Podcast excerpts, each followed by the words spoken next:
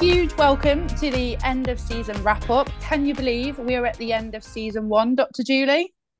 No. How awesome has season one been? I can't believe we're here already. I think that um, it's only right though that we go back over some of our highlights. What do you reckon? Yeah, definitely, because we've had six fabulous guests, and we did promise that we would go undercover um, and really ask those difficult questions. And I think um, we we found out some really fascinating things. So yeah, let's have a, a listen at some of the highlights.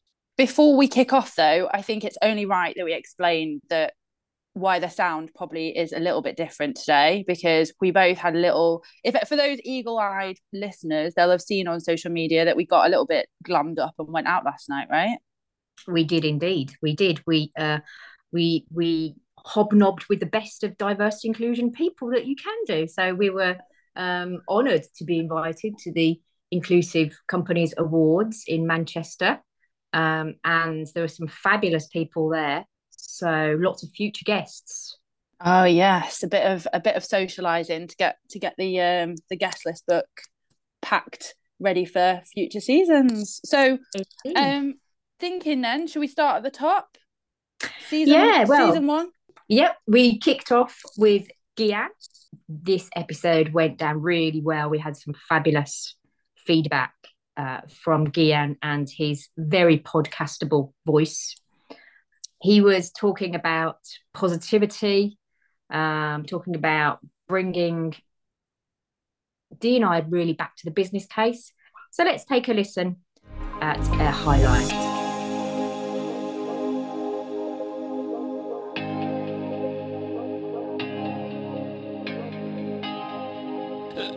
Us and for me in my works, I like to yeah. relate everything to everybody. There's seven billion people on this earth, and I think everybody's unique and got their own views and thoughts and life stories. And making the topic of diversity feel personal to them in some way makes people engage a lot more. Mm. So I feel if we just keep harping on about the same things all the single time, it's got to make it relevant to yeah. that's a 50 year old white guy or an 18 year old apprentice who's a young black girl. Like it's just got to relate to their lives. Otherwise, it is going to sound just generic. Yeah. So, Gian, tell us about TLC Lions and how you do that then. Yeah, so well, TLC Lions, our mission is to humanize the working world through the power of storytelling because I truly believe that everybody's got a story. And if we can empower people to understand their stories, it's often the greatest strength they didn't even know that they had. And if we can use those stories, especially within organizations, it can drive forward a culture a culture being an ever evolving journey that we're all on.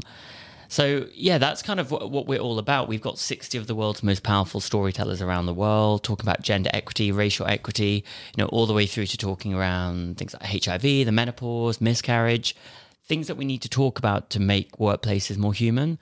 And so, yeah, our storytellers, our lions open up the topics. But then it goes a step further and it's like, how do we get everybody to share their story, own their story, own their narrative, and it will really elevate their lives and create the cultures we all need.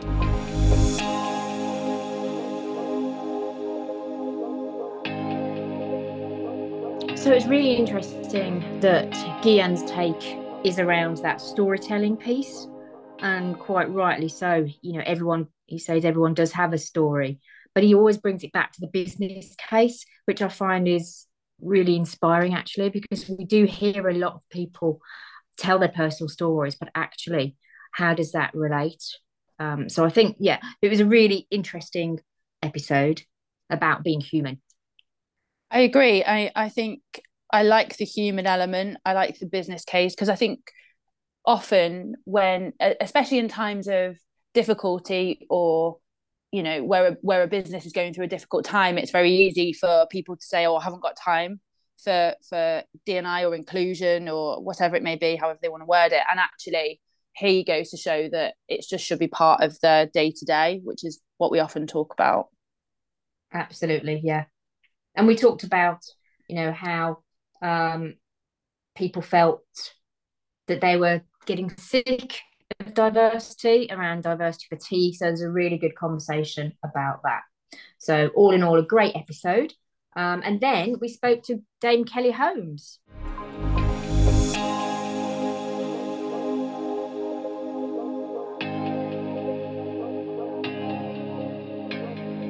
Clearly like really fearful of coming out. And we you know we talk about um, the flip side of inclusion being exclusion. Um, and i'm keen to understand was i guess was that fear of coming out was that because of a fear of like being excluded? Or and and i guess following on from that has coming out publicly like helped you feel more included? Yeah i think uh and having an inner fear anyway for anybody is debilitating. And I had a fear for so long in my life because of the ban in the uh, the British mm. Army. I was also always fearful of the consequences of me then admitting that I had been gay during a period of time where it was illegal to be gay in the forces. So that was ultimately my fear. I mean, mm. my uh, my parents, my um, best friends, everybody kind of knew. So in one side, I was living kind of my life really, uh, but in my public life, which I hold, you know, really dear because that's how I've got to become Dame Kelly Holmes. It's how people know me. It's yeah. uh, that I've always done.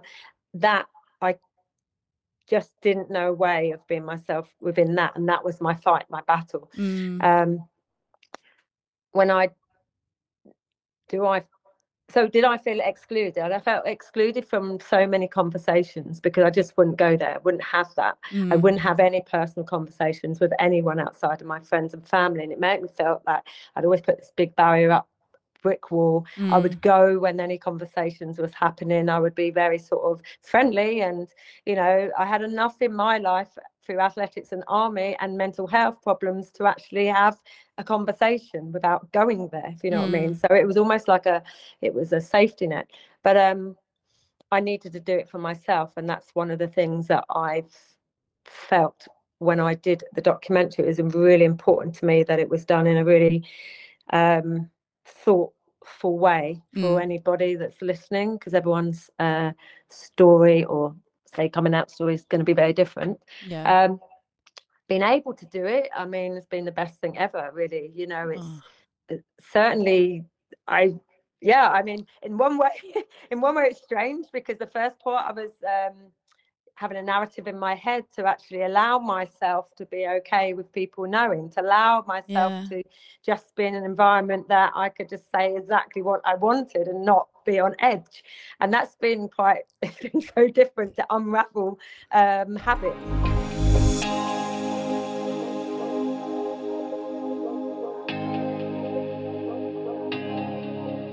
So I found that conversation with Dame Kelly really intriguing because it seemed to be at the beginning of her coming out story, the first few months, because then as it um, the episode was released and as Dame Kelly then um, was talking and appearing in different shows like Loose Women and um, had articles in Mirror, I think she really blossomed and I think she became more and more confident. And you saw, and we saw from her social media posts that she was becoming a re- really ingrained in the LGBTQ plus community. And I think when we spoke to her, that was just beginning. When we spoke to her, you could just see her face just light up when she started talking about um, her like coming out and just this feeling of freedom. And it, you, you know, I think we've all spoken about the episode and and said actually she's achieved phenomenal things but actually without the fear and without the kind of having to hide a part of her life what great thing you know like how, how much like even like how much greater could she have even been? Um and that's you know that's not to diminish what she's achieved because she's achieved i mean incredible things but you know if we then bring it back to why we're here and thinking about what we take away from this podcast you know if you're if you're thinking about your kind of team or the people you work around or your friends family you know if they feel safe and comfortable with you and around you or in your presence or in your company whatever it may be look at what they can achieve.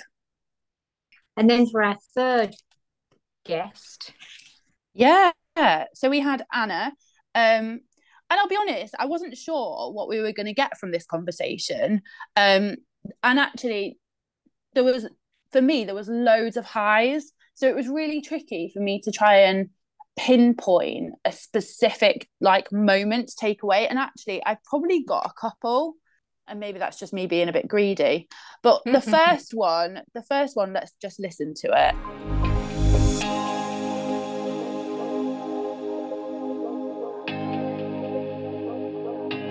So, so going back to school then, maybe you, you must have excelled at science. Was that were you taught by female teachers in science, uh, or did you have male? Te- you know, were there any role models as you were growing up to think, yeah, do you know what, I can do that?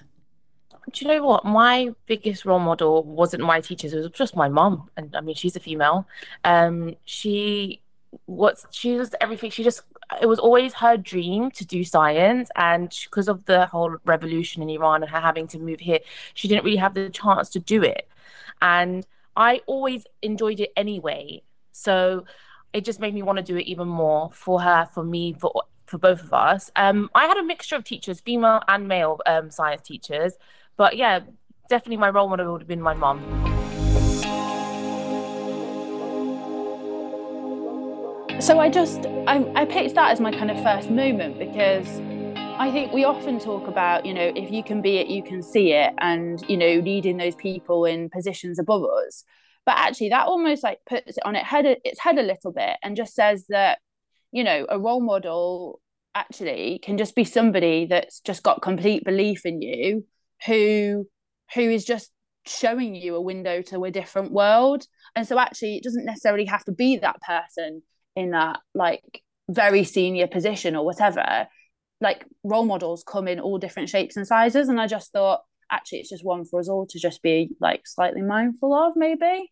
Yeah i think it brings in this real model um, perspective. So it's a role model sometimes seems unattainable but if we term it a real model then it's somebody that you can feel that you can become or you can have those traits because it's not unattainable um, so I, I love that. And I love the fact that you're right, that when she's talking about her mom, you know, people have very different relationships with their moms. Um, and, and you can tell that Anna had a, or has a great re- relationship with her mom that she, she sees that, um, and, and, and aspires to be like her, um, which I think is really lovely. And I'd hope, hopefully my girls would think that at some point, but at the moment they're not in that phase. they'll get there. They'll get there um but no i i i agree. I agree. And i think my then my second um my second moment from that podcast again i just got this level of just balance and maturity from anna that i just i just was actually pretty like blown away by. Um so let me let me play that for you.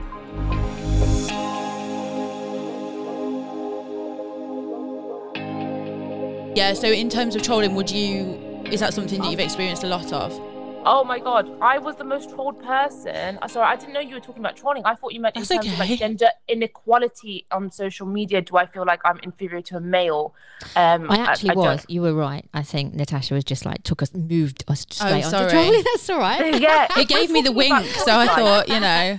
I can I can go on about trolling because I in my year 2019 coming out of Love Island I was probably one of the most trolled women coming out of that show. Yeah. So I have a lot of experience with trolling and it's horrible, I must say. It's like it's horrible. It's bullying. I mean, I was bullied in school, but it it you really feel it, especially being you know like having a high following and it's constant waking up to it mm. throughout the mm. day at night it's not just like maybe one message even one message a day it's horrible but like getting it constantly is worse and I mean, 88% of people that responded to us said that definitely, you know, women are trolled a lot more than men.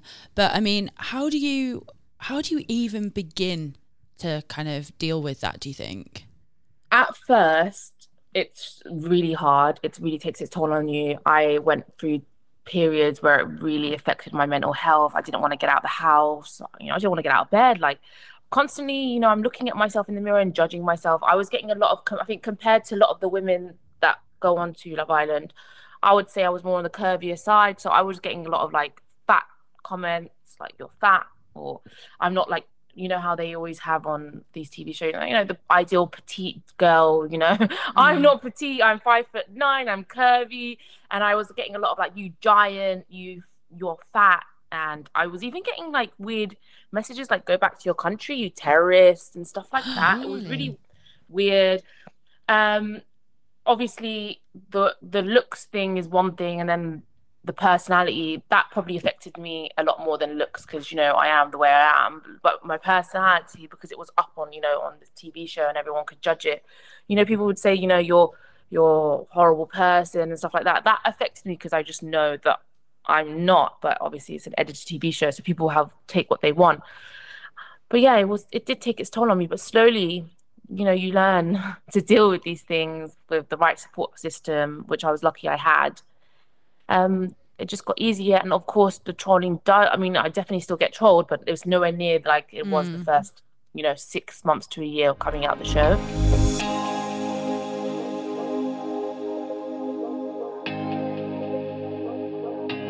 So I just like that clip because it just feels like Anna has a really balanced approach to trolling. And whilst, you know, it it isn't combating the trolling as such, you know, she's taking steps to protect her own well-being and mental health because clearly there is a lot of kind of online abuse that she's receiving but actually you know those tips that she shared are are actually really, really insightful. And I just thought, you know, just to say, you know, understand what that that troll, whoever they are, whoever's saying those unkind comments, actually there's a reason why they're doing it. And it's probably that they're just really unhappy in their own lives. And whilst, you know, I think that's probably great on the on the good days where your own mental well-being is in a good place, um, it's probably not not as easy on the the the more difficult days, is it? No, absolutely. And her tips were really good, specifically around blocking and ignoring them if you can. I think that's a great shout. So um, thanks for, for highlighting that, that clip. So our um, fourth episode was with ex Arsenal player Paul Davis, um, which was really interesting actually. And it, it was picked up online quite a bit. Um, and we talked about his new book, um, so let's listen to a clip that um, was particularly interesting.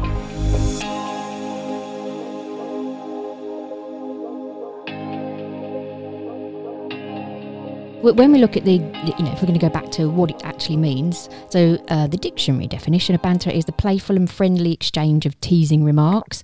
I mean, like, that's just that's just crazy now because banter does not mean that. I don't think in in normal everyday conversation, if you talk about banter, mm. then there's mm. definitely two sides to it. Um, and and I was really struck in your book, actually, Paul, that um, you were talking about dressing room jokes um, that sometimes, depending on race, for their punchlines, um, and you were someone said to you, Paul, it's only banter. Get that chip off your shoulder, and and I think then mm. Viv Anderson arrived and he laughed that banter off, but mm. you said that you couldn't be so forgiving. So tell us a little yeah. bit about that. Yeah, that's that's right. I mean, back when I was in the dressing room. We're talking a long time ago, probably uh, 40 years ago when I first, um, uh, maybe even longer, 45 years ago when I was just trying to make a career for myself at Arsenal. And I entered that dressing room. And I talk about this in the book in detail. So it's, it's, it's something that um, I felt at the time, and I even feel now is was really important. That personally, I had to challenge, and I'll talk about how difficult that is. Um, I, I, you know, when you're trying to make a way and you're only 16, 17, and you're in a room where everyone else is different to you, um, white, middle class, you know, men who were at the top of their game in their profession as footballers. Um, there's that's a, there's a challenge there for me, mm. um, and how you deal with those challenges as they come along is is is interesting. So, you know, I chose to challenge it at times when it was right or when I felt I could. Yeah, uh, you have to pick your moments when you're when uh, when the numbers are against you. Mm. So I think that's something that you know you, you kind of just learn to do. You have to you can't fight everything. You can't well, challenge everything. And I thought, for me, I, cha- I, I, I challenged at the right moments. I thought was going to have some kind of um, advantage Yeah. uh, in, in doing so. I didn't feel that challenging when it's nothing's good's going to come of it is going to be of any use to me. So I felt I had to pick my battles, as it were, um, and I did challenge. I did challenge, and I look back on it at the time. I look back on it now, and I think, well, uh, you know, there was something inside. There's something inside you that does things. That, or for me, anyway, I can speak for myself. As you know, I, uh, I've known people that wouldn't challenge stuff, and you know that's how they are, and so everyone's different. Sure. Um, but for me, uh, if if I can challenge stuff, and I've done it throughout my my life, really, so I, I, if I can challenge stuff, I, I will challenge it. Um, obviously, I'm not going to be stupid. I'm not going to put myself in danger, or you know, No, you have to be calculated. You have to be calculated in in defending yourself. I think, and so that's. I feel that I've always tried to do that. And I suppose that's where sort of great allyship comes in. And, you know, if you're the lone voice in that dressing room, and at times you were the only black player, you know, that's where you hope that other people will, will sort of also stand up and say, well, actually, that's not a funny joke. That's just racism.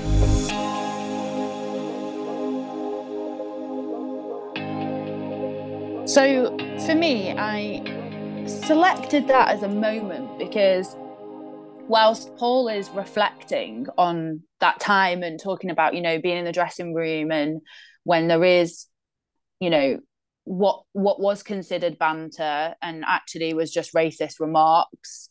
Um I don't I, I think it just really it just really sat with me because I don't think in some instances we've actually come that far and it really just got me thinking you know in the world of work right now you know we've talked at length and and you know there'll be there'll be future episodes where we where we think about different generations but you know there's this next generation coming in and and and and their approach to to to kind of dealing with with racism whether it be overt or or kind of masked as banter. And actually it still exists. And you know paul saying you know just have to kind of pick my moments whether i would challenge it or whether i wouldn't. And you know that importance of allies in the workplace to do some of that work for people. And i think the you know the the episode goes on where where you talk about that as well and that importance of allyship.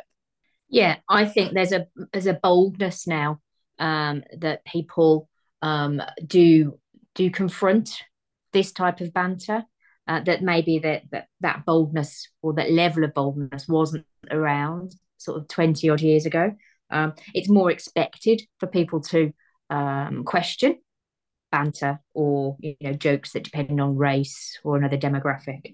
Um, but I don't absolutely I don't think it's it's been stopped, and I think it absolutely depends on allies making sure that that if they see something that they call it out. Yeah yeah you're right. I think we have to as as just just as humans not even necessarily even in the work context there just has to be that zero tolerance. And you know i mean even we've you know we don't need to go down the rabbit hole. We've seen we've seen lots of stuff in the press these last couple of weeks that you know uh, hopefully uh, we're seeing that shift that that people are having that zero tolerance. Well, I think we're seeing um, it's it's World Cup at the moment, um, and we had those three players um, at the Euros: Rashford, Sancho, and Saka, who missed the pen- penalties and you know had horrendous racial abuse um, following those penalties. And it's interesting now that Rashford um, scored a couple of times during one of the matches recently, and you know, and he was quoted as saying that actually, you know, he's still waiting for that racial abuse to come um so yeah i think i think there is work to be done absolutely. But it was great to hear from paul. It's great to hear about his book um and to understand his journey around banter and how it's changed for him. Fab. So we're going on to episode five.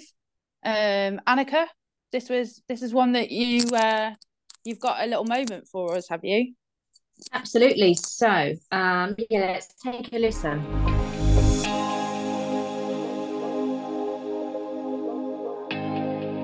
you know we we've been talking today also about like fatigue and so you know you're trying to be mentally ready for for what you're for what you're doing and that impact that that that bias has had then on your kind of day to day? Yeah, it it definitely was. Sometimes you wouldn't. It was really hard to talk about certain things at the time. Okay. Um, just like, I mean, aside from that, there was, you know, I'd walk into the Hypack with a new hairstyle because I've got Afro hair. So I'd have my hair out. Someone would say something, they try to touch it, and I'm like, "Why are you touching my hair for? You're not even asking. I don't know where your hands have been. Why are you doing this?" Yeah. Or it would be, we'd be talking about cultural differences, and someone would try to interject who's not black, and instead of just asking questions like, "Oh, I didn't know that. Could you share more?" They would be like, "Oh, well, I've eaten that, or I've I've been there, or I can get down with the lingo," and it's just like, mm. now is not the time. like mm. you don't have to force it. It's okay to say you don't know and just ask questions. Like it's fine. You don't need to pretend to be someone that you're not. So I think I struggled with that in those moments where you're not always surrounded by people who are like you.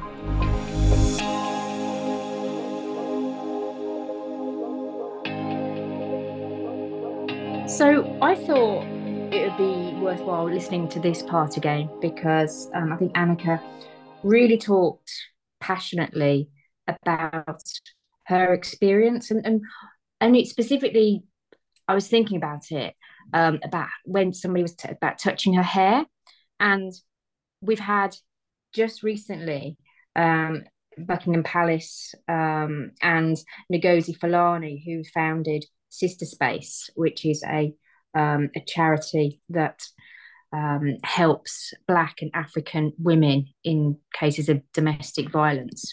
Um, and they and they the Buckingham Palace invited her um, to an event and then um, it, a whole sort of row has erupted since. But part of that was that um, one of the palace aides moved her hair to look at her name badge, which I just think is just remarkable, you know, in this day and age. And and Annika was there talking about it. It's happened to her previously, and and now, I mean, literally, it's happening now as well.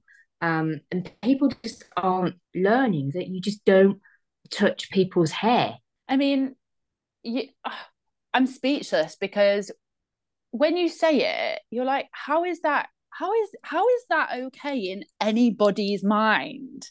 Like, you know, touching someone without permission is not okay. And I just I, I I'm almost at a loss. And I, I think, you know, Annika also goes on to say, you know, it's okay not to know everything. But if you don't know everything, ask the questions, you know, educate yourself and learn. And that's really, really important. Um, but not to take, you know, not, uh, I'm still, I'm still kind of reeling at, at people kind of thinking it's okay to touch people inappropriate, you know, without asking. But yeah, I think, I think the big learning that then follows on from that is if you don't know, ask the question.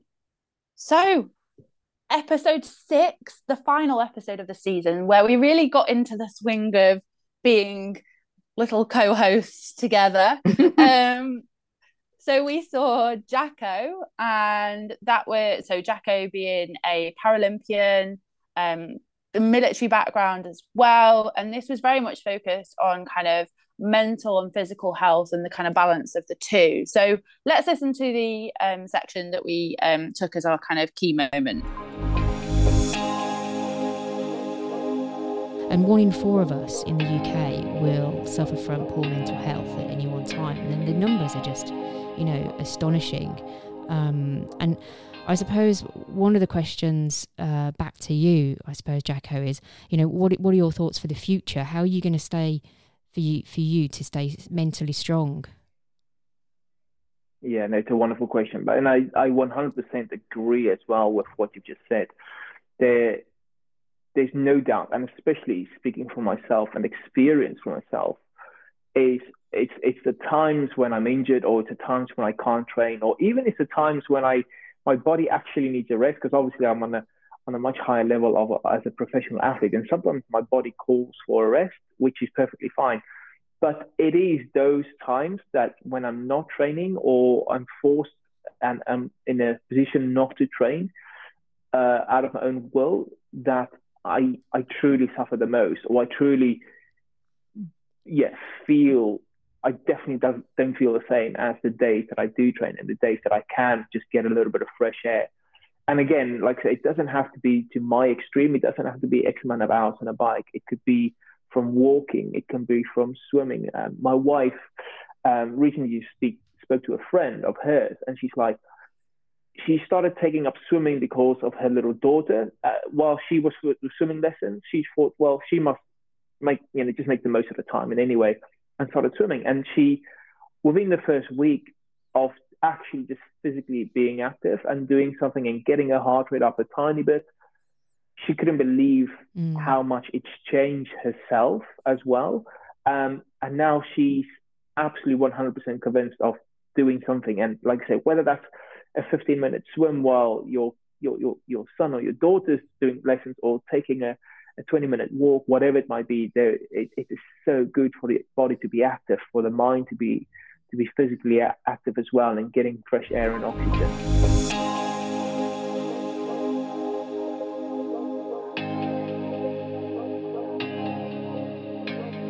So I really like that. Um, you know, Jack is really open and honest about his mental and physical well-being, or health, like being very linked.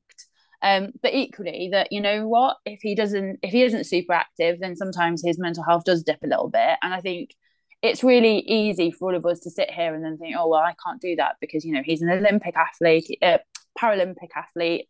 You know he's he's done all of these challenges, but then he's just like he just brings it back to basics, which we love um, on this podcast. And he says, you know what, like whatever is the challenge for you, you know that that's okay. But like break it down. You know you don't need to be going and saying i'm going to do everest tomorrow it could just be the walk around the park. It could just be getting yourself out for a swim like his friend has started doing. Yeah it absolutely does. I love the way he talks about sometimes it's just needing fresh air to help his mental health.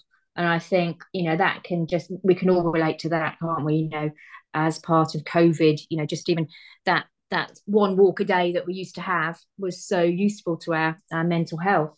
Um, and, and I loved around the, our discussions around his book actually, because his book starts off with there's, there's an avalanche, you know, and it grips you from the start and you, you know, and it's, it's a fascinating conversation. And for me, it really proved that you didn't have to be that Olympic athlete to be able to have good mental health and have physical health at the same time. And for me, it's really good how he doesn't let what happened in Afghanistan hold it back. You know, it's actually just spurred him on for the future, and what an inspiration. Yeah, and he shows that you know when he talked about his wife um, being his support system, I think you know that that can um, be a good lesson to all of us. Actually, we can't do things on our own when you know our mental health is at stake, then we need to call on the support of others. So, Tash, what's coming up in season two? Oh my goodness. Season two is going to be as good, if not better, but no shade to our guests from season one. Um, I mean, you know, we've had some brilliant people, and yeah, it's been, I mean, it's been a learning curve, I'm not going to lie. Um, but season two i think you know we're talking um, very hot topics things that people things that people have kind of messaged us about to talk about. So we've got things like menopause um, gen zers if that's a word. Yeah we've got uh, labeling a really great one talking about psychological safety and labels haven't we coming up? And and, and the modern family as well which is yes. awesome and um, yes. there's one actually which is interesting around um, having a parent who is in prison and the impact that that can have on your life, which was fascinating. Yeah, I think that's probably my standout podcast. I mean, I was probably an emotional wreck afterwards, but um, I think that that's definitely um, definitely one to one to listen out for. I think Jason is incredibly open and honest, um, and yeah, look forward to sharing that episode as well. You can find us on Twitter. Our handles are in the show notes below. And if you've liked what you've heard, please rate us wherever you get your podcasts and subscribe to get new episodes automatically. Thanks for listening.